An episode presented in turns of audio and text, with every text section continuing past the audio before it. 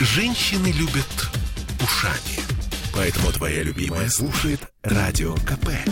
И тебе рекомендует.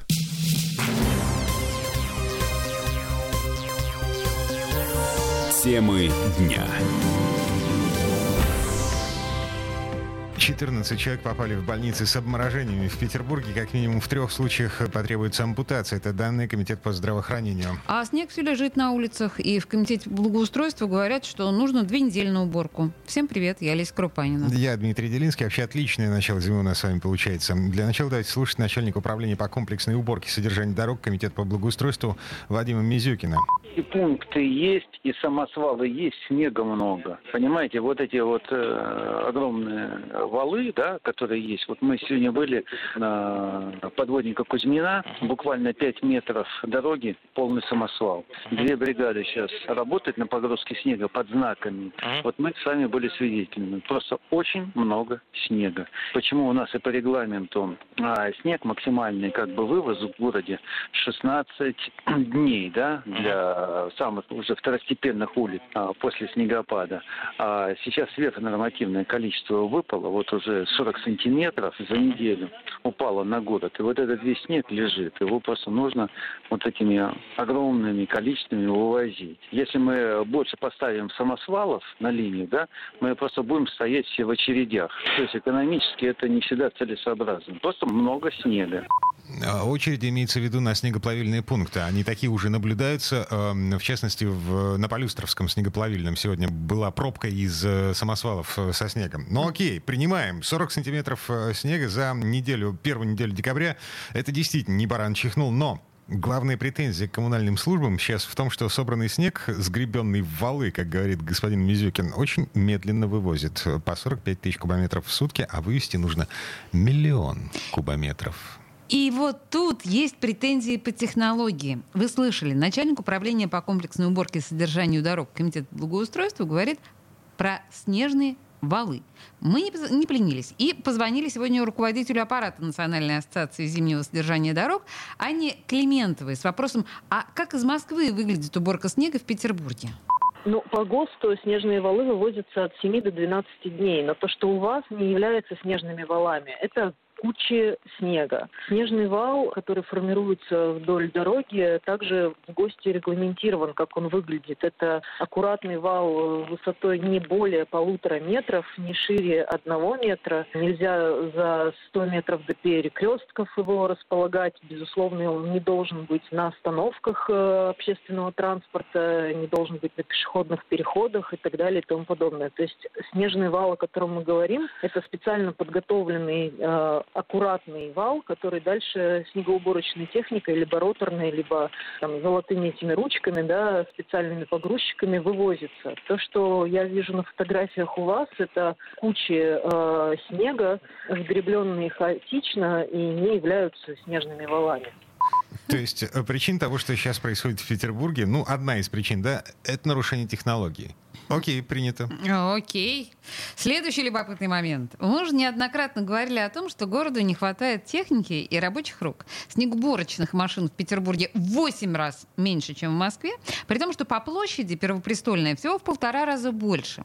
Вспоминаем обещания, звучавшие Смольного последние три года. После суперснежной зимы 2019 года.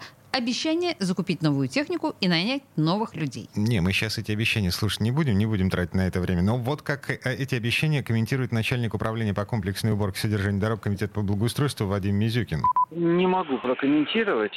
Могу сказать, что вот в прошлом году у нас э, по статье, по бюджетной статье денег на закупку техники не было, но за счет собственных средств мы купили при подготовке к зиме 57 единиц новой техники. А по-хорошему, вот исходя из вашего опыта, сколько нам сейчас не хватает техники? Техники подмести, посыпать нам хватает. А на вывоз, если брать вот погрузчики. А на вывод мы используем привлеченную технику. А, вот так, я Ну, в понял. любом случае, техника никогда не помешает. Но всегда нужно просчитывать.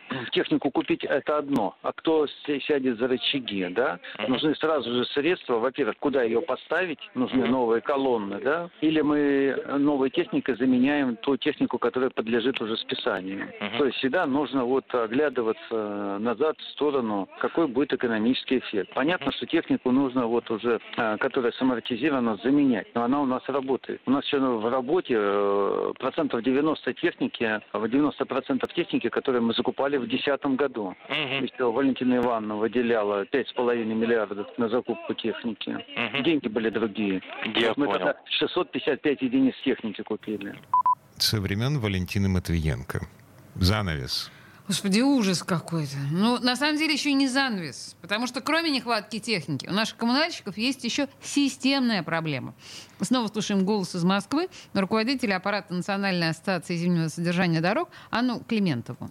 У вас получается так, что комитет по благоустройству, по сути, является заказчиком, но не руками. Руки у него, ну, на 18 районов они заключают договора подряда. Есть там несколько, по-моему, каких-то еще не развалившихся государственных подрядчиков, но в основном это частные компании. И у этих частных компаний не всегда достаточно техники, не всегда достаточно людей, не всегда достаточно опыта. И, соответственно, с одной стороны, выходом из этого могло бы быть объявление конкурсов с жесткими требованиями ква- по квалификации и, например, с минимальным требованием а, наличия того или иного количества снегоуборочной техники. Но, насколько я понимаю, такого не делается. То есть объявляется просто конкурс, а, либо аукцион на услугу. Кто заявится, тот и выиграл. В Москве это централизованная государственная служба. Все, что вкладывается в нее, принадлежит городу. Люди достаточно много лет работают, соответственно, это профессионалы. И э, в том числе есть э, информационный штаб, ну, то есть это мозг, который полностью управляет всей уборкой. А в Санкт-Петербурге этого нет.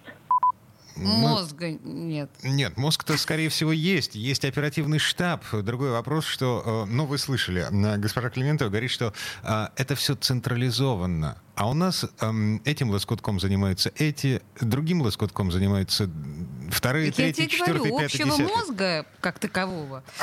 Ладно, а пока в Петербурге возбудили 45 административных дел из-за плохой уборки снега. Кроме того, инспекторы ГАТИ осмотрели 105 крыш нежилых зданий, нарушения нашли на 35, то есть вот, на кстати, третье. да, ближайшие на- наши с вами перспектива, все начнет таять, ну просто потому что потепление придет, и э, сосули вернутся.